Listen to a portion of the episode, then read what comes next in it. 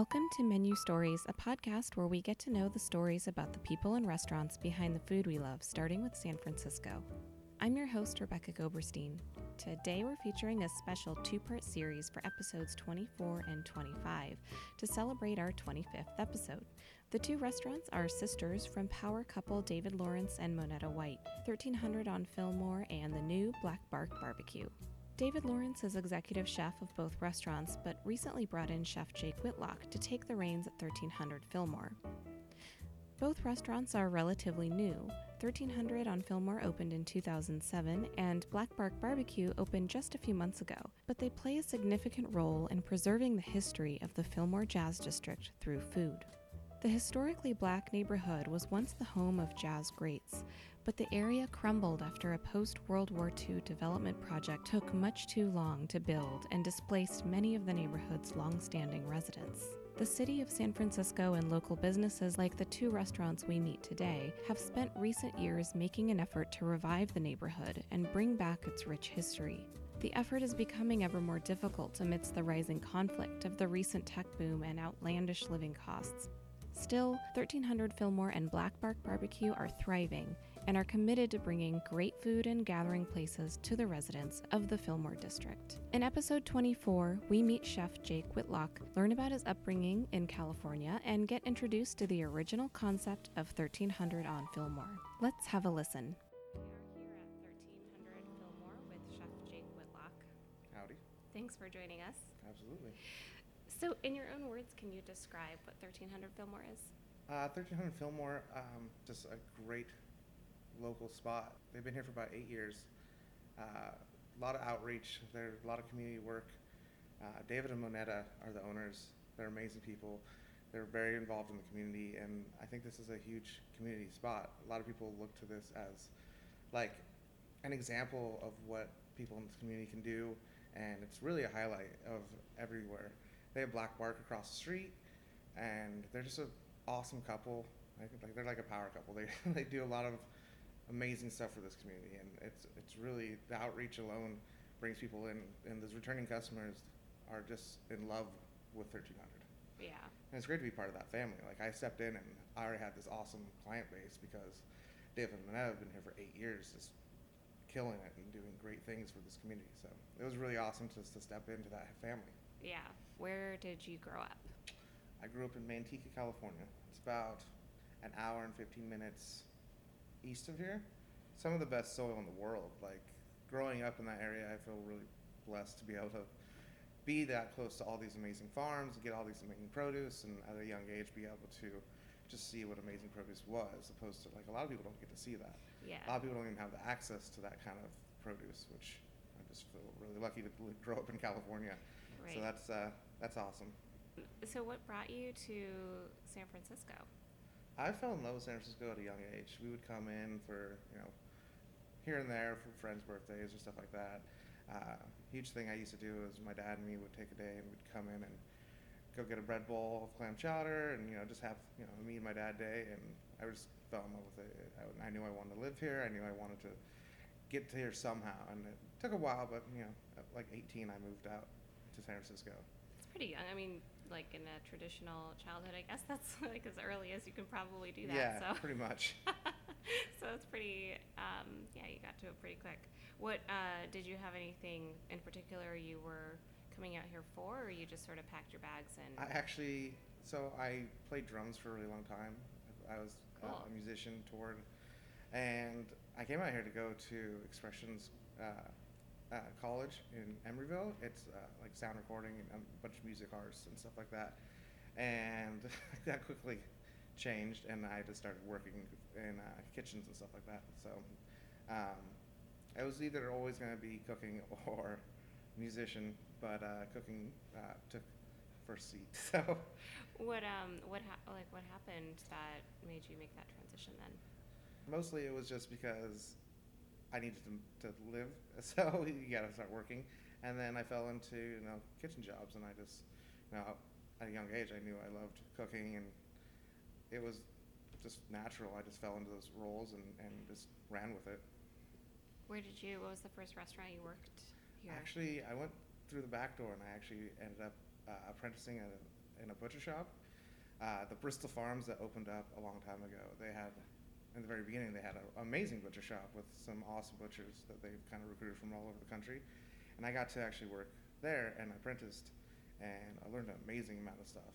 Um, the guys there really took me under their wing and taught me everything, and you know, gave me a little bit more responsibility. And I, um, it was my first taste of like working in that environment, Mhm. uh, and I loved it. Like that's the, one of the bigger things is butchery, and that is, very dear to my heart. What do you think about working in a butcher shop? Touch something in, in your heart, as you say. I think the like mentality of like using all the animal and like not wasting and talking to my grandma where she grew up, like they didn't have an abundance of food, so you don't waste food. Mhm. You use anything you can, and that kind of like was solidified later when I got to work uh, at different restaurants where the no waste mentality was a huge part of it. So just using the whole animal and using every part of it and nothing goes to waste, like it, that's a beautiful thing to me, and it's really respecting the animals in the same sense. So that was one thing that really was heavy on me. And I just really love knives and working with the animals, and uh, in that sense, they're not alive or anything, but Yeah. working with them. I don't know. It's just it just was really natural. I just w- fell into that, and I was just good at it, and I kind of ran with it, and it was just something that really clicked. You mentioned that you liked cooking a lot as a as a young child. hmm Um, what was uh, what were your some of your first memories cooking, and what were some of your first memories with food? I kind of took over the cooking in my household because my mom, bless her heart, was very busy and not really the best cook. That happens a lot, It if you can does. It, it's it, in the beginning, it was more survival. I was just, I was just being like, yeah, we're hungry, so let's. Yeah. I'll take over. I got it. Actually, the the first time I was, I think I fired my mom from cooking for the household is when she gave me and my sisters Hormel's canned tamales. Yeah, it's not great. They're like Vienna yeah. sausages style. Oh, It- yeah. it's, they're terrible. I didn't even know they made those until my mom um, somehow found them and tried to serve them to me and my sister. I was like, nope, we're good. Yeah. I'll, I'll take over from here on out. Are you the oldest? Um, I have an older brother, um, and I have two younger sisters. Um, they're twins. And, yeah. Oh wow. Yeah, so I kind of took over, and my mom said it was weird. I was garnishing things at like eight and doing little designs on the plate, and she's like, "Yeah, you were weird." it's like "Eh, I loved what I did, and I, I who knew what I was gonna come, but it worked out. yeah. What were some of the dishes that you would make for your brothers and sisters? Uh, my sisters got the brunt of it. They got they were guinea pigs, so I would play around a lot. the beginning, it was just like whatever we had in the cupboard. So it could have been like, oh, I mixed ten different styles of beans, and it was like not great. But I was just experimenting at a young age. I was just reading labels and what what what would this taste like? What would that taste like? So the beginning was a lot of just me making weird bean dips and stuff like that. But then it kind of got into like, oh, I could use proteins and cook. And I remember I just loved grilling steaks. Like I had like a ten year old just being like, I'm gonna grill steaks for the family tonight. And my mom was like, What? Why? What? Where'd you get those? Where would you Where would you get them? to be honest, I, I don't know where they came from either. They're just in the freezer. So hopefully it wasn't anyone else's, but I would just all the time just something. You know, my mom would come home and be like, "Why is the charcoal barbecue going?" I was like, "Oh, I'm gonna cook this for the family tonight," and she's like, oh, "This is weird, but okay." yeah, but I mean, she got a free meal out of it, so. yeah, I'm, I'm sure she wasn't complaining. What was the first job you had in the restaurant industry here that made you realize you were doing this as a career now? Delessio Market and Bakery was my first like kind of kitchen job. Um, I did that directly after Bristol Farms, and it was a little bit different. It was not the not there wasn't a straight line. It was kind of uh, like a hot line, and um, it was my first real kitchen job where I got all the way up from a line cook, and I got to a sous chef position. Um, yeah, when I really like started focusing was when I started working at Ichi Sushi hmm working underneath Tim Archuleta and learning just discipline and just respect of food. And he really instilled some awesome things in me, and I wholeheartedly because that's stuck with me my entire career and really gave me that different perspective that I didn't have as a young cook. And yeah, it's taken me a long way. It, when I really started focusing was that that apprenticeship underneath Tim Archuleta. So that was when I really was just like, this is my life. This is what I'm going to be doing. So that was awesome. So, we actually had uh, we actually had Tim and Erin of Ichi Sushi and Mhm. um, Itchy Cookia on menu stories. It's kind of neat to have. Um, it's kind of neat to have the connection points weave Yeah, in and out on this show. What is it about your experience with with Ichi Sushi that you think has really stuck with you throughout all of throughout what you do now and throughout all of the subsequent roles that you've had? Early on, when I started apprenticing there, Tim being very strict in the sense where like I couldn't learn other things until he taught me how to do one thing and do it really well. Uh, not quite perfection, but uh, I had to have my head wrapped around those tasks. the very beginning, I was just washing rice for a really long time, and it was crazy to sit there and we'd get slammed, and I didn't know anything yet, and I couldn't help him. But he really wanted to instill it this way, and I really thank him for that because it was probably the one of the most intense, but one of the greatest experience of my culinary career because I got to watch him, and he was amazing when he was by himself in the very beginning of Ichi. I couldn't do anything. I watched him just get crushed, and I was just standing there, and I was like, "What can I do? What can I do?" And then slowly but surely, I worked hard, and I, you know, did everything he asked, and I slowly was able to start doing things to help him and actually get things done. And then, you know, later down the road, I'm doing everything. Nigiri, all the rolls, everything that is uh, served by Ichi Sushi, I was actually able to do. And then he gave me more uh, responsibilities, and it was just an awesome process. And I wouldn't have done it any other way. And the way he structured it really kind of gave me a great foundation uh, as a cook. Um, really stepped on all that. He really shaped and molded me in a certain direction and let me go. So, uh, pretty, pretty much wound me up and let me, you know, go on my own at, at some point. So that was a really cool process, and that is something that is instilled with me forever. So, thanks, Tim. That's great. Uh, where so where did you uh, where did you go after your your time at Ichi Sushi? So I actually went over to a restaurant for a little bit called La Ciccia, which is a Sardinia restaurant. I actually got really sick, so I had to step down from everything and actually stopped cooking for almost a year. Um, so yeah, the guy that introduced me to Tim, it's kind of a weird scenario. So I was at Delessio's Barkin Bakery, and the guy that took over as the chef uh, was named Will Brunk, and he took over, and he when he left, um, I was like, I don't want to stay here if you're leaving, and he's like, I got a job for you, and introduced me to Tim. Was working with Tim for uh, a few years, and then um, I got sick, and then the same guy was in LA doing a restaurant, and he's like, Hey, I just had a baby. Uh, I'm looking for someone to come out and help me out. And I was like, Sure, I need to get back in the kitchen, get back in fighting, if you will, get back into that train trained mode of thought. Like I needed to get Your groove back. my groove back in a sense. Um, so I went down there, help him out, and um, yeah, I just it's called Newhall Refinery down in the Santa Clarita area, and helped him kind of restructure that restaurant when we, I first got there. there.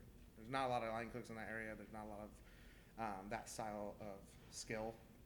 So we kind of built that restaurant from scratch, and it's still a really awesome restaurant out there. It's successful, and they're doing a great job. And uh, it's really cool to see where it was and what it became. Yeah. And uh, did that. Eventually took over as the CDC there and kind of ran with it. Um, and then after a while, just kind of you know feeling like I needed a change. Then um, got in contact with uh, David Lawrence at 1300, and we set this up. So uh, I came out here for a weekend, did a little tasting with him, and basically hired me on the spot. So So what? So you had thirteen hundred in mind, or how did you uh, how did you know that this was the right next step for you? Um, we got in contact with each other, and I, I ended up having like a phone interview with David, and he's like, "When can you come out here and you know cook?" And I was like, "I don't really know," because you know I was in LA, and I was like, "That's a five-hour drive," and I was still had stuff going on, and I just uh, said, "Screw it, let's go." And me and my girlfriend packed up, came down, and did the tasting. She actually had an interview the exact same day, so we kind of the jobs that we're both working now, we, we got That's those day, amazing. that day. that uh, never happens, so Yeah. that's great. Yeah, exactly. so it was like, okay, so we're both good. Let's go. Let's get out of here. So moving back into the city was always, you know, something I wanted to do. Um, but I wasn't ready to get back in there until I you know had a couple years of just something else under my belt, and but I did that, and then I was ready to get back into the to the hustle and bustle of the city, and I was stoked to be here. This place is amazing, beautiful space, and uh, it was a great opportunity, so I jumped on it. So I mean, you had a pretty. We've had a pretty um, wild trajectory, I guess, of the type of food you've been cooking. All over the place. Yeah, that's pretty. I, I can imagine that would be pretty difficult, especially, especially after having spoken with Chef Tim. um, I I know that sushi takes a long time to really perfect. They say and ten years hone. to learn it, ten years to master it. Wow. Came nowhere near that. Right. know. well, so, I mean, I'm sure you were well on your way, but, um, but then you know, cooking a little bit, spending a little bit of time with Italian style food, and then Yeah. California. And now here you're doing Southern cooking. Mhm. What has that been like? Uh, just jumping around and then getting into. The, um, I think I identify with Southern cooking the most. Um, Manteca not being quite the South, but it felt like it in a sense. Yeah, it was David at the time who is still the executive chef? Was he bringing somebody on because that's when he was planning on opening a new? Yeah, pretty Location? much. So like the mindset was kind of give um, 1300 a different perspective. He was about to do Black Bark across the street, and he wanted someone to kind of you know take over, take the restaurant a little bit a different direction. Um, uh, David is an amazing chef. He worked for the Roux Brothers at Le Gavroche in France. It's a three Michelin star restaurant, and he was, a, I think, a CDC there for a while. Um, so he has an amazing like French technique, and I'm just kind of like this kid that likes to experiment with food and has no formal training, and just really put my nose to the grind and worked uh, my way up. Uh, did it, you know, uh, School of Knoxway. Like, never went to culinary school. Just got lucky to get underneath some amazing chefs and kind of jump, jump at any chance and any opportunity I had. So when like his amazing like structure and Michelin star like structure of a restaurant and my whimsical like oh let me be an artist kind of crap uh, came together. It was kind of a beautiful thing because he's he's an amazing chef and just learning all these really old school like French butchery techniques that like are awesome. It, it was uh, kind of a beautiful harmony, if you will. Um, but yeah, he brought me in to kind of like you know mix things up a little bit. Um, he's been here for eight years and he's doing Black Bark, and this is always going to be his baby, his restaurant. He told me the only two things I couldn't touch were the fried chicken and the triple grits, and I respectfully went, absolutely, that's done and done. So, uh, but he gave me free uh, range to do everything else on the menu, so it's been a lot of fun. Um, fine balance of uh, appeasing the old customers and keeping them happy, but you know, attracting a new audience and getting a, a little bit of a more diverse clientele here. Um, so that's what he kind of brought me in to do, and I'm uh, in the works of that. This is Rebecca Goberstein, and you're listening to Menu Stories, a podcast where we get to know the stories about the people and restaurants behind the food we love. We'll be right back with Chef Jake Whitlock of 1300 on Fillmore, the first of a special two part series celebrating our 25th episode.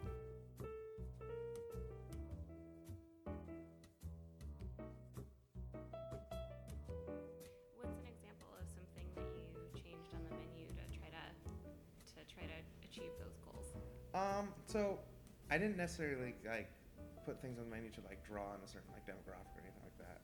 I just looked at it from the standpoint of getting back to the roots of what Southern food is, letting the product speak for itself, um, not going over the top, not you know adding too much.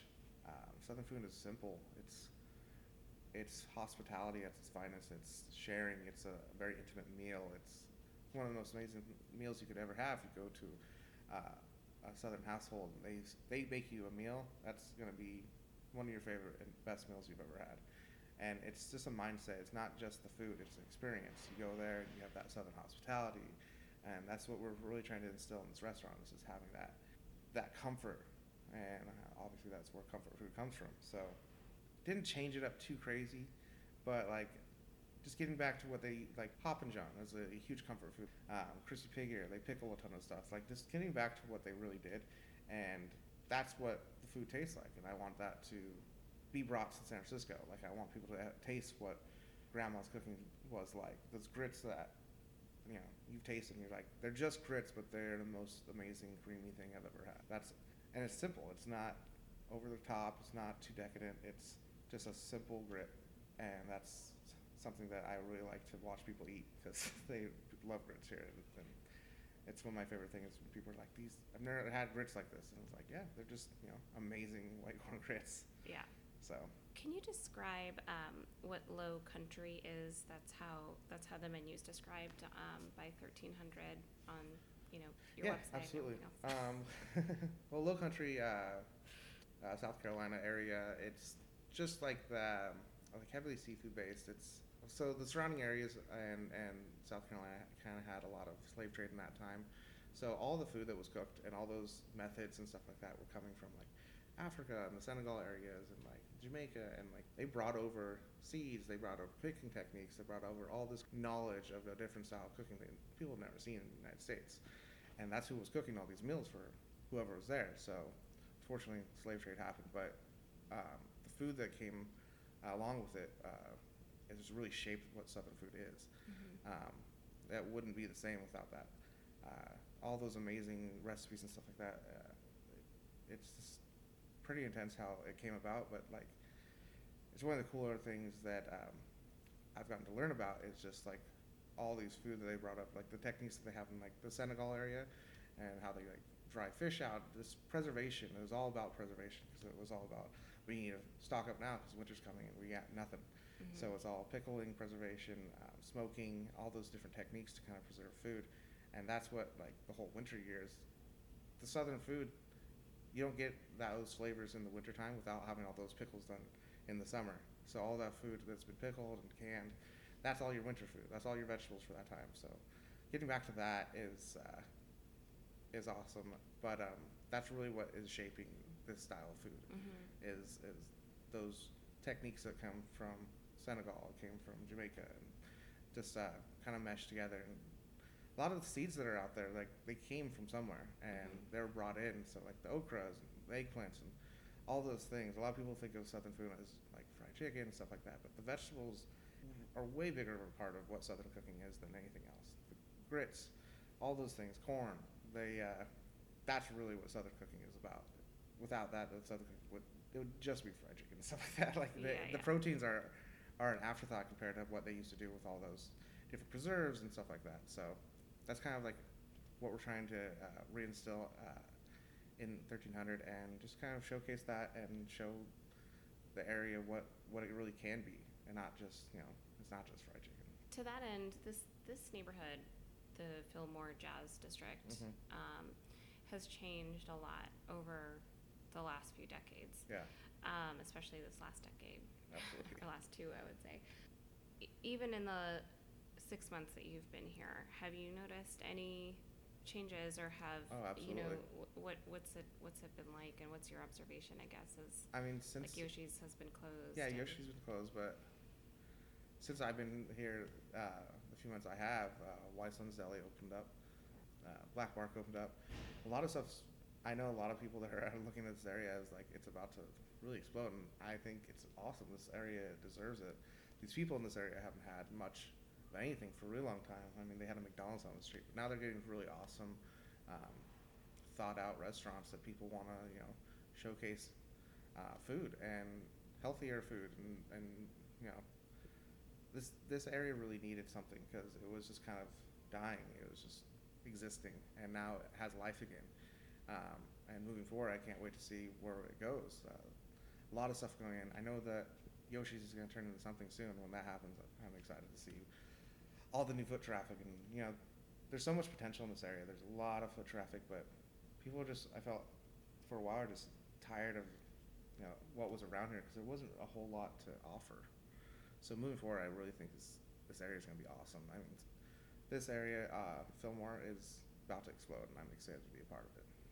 And State Bird Provisions is just down the Absolutely, block. yeah. and They've been here for a while, but Dosa.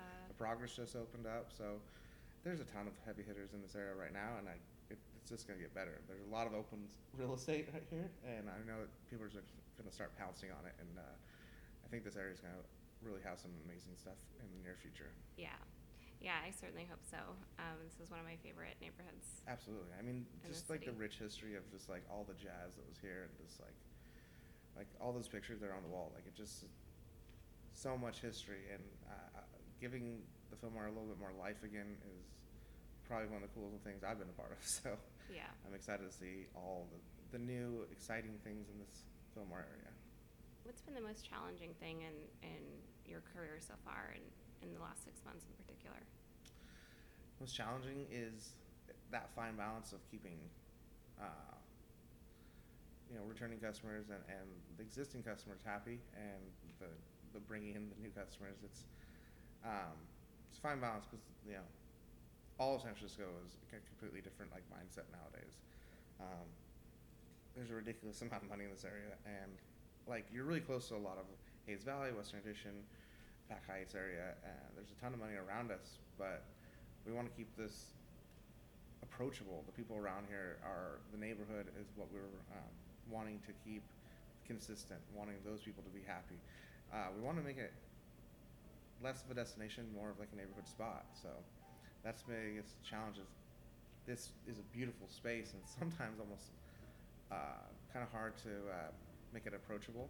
Mhm. is so decadent. It's Grand. gorgeous. It's grand. It's you don't see restaurants like this built anymore, and um, the approachability of it, it was a little rough. So getting people to kind of realize this is, this is just a neighborhood spot. Come have a cocktail. You could have a special dinner, but also I want you to be able to come and just have you know some happy hours, some some snacks and a beer after work. Um, so turning that leaf and making it a, a lot more approachable is has been the biggest challenge, but I think it's paying off tenfold. That's great. Yeah. What's been the most rewarding thing? I mean, just making people happy is, is what we love to do.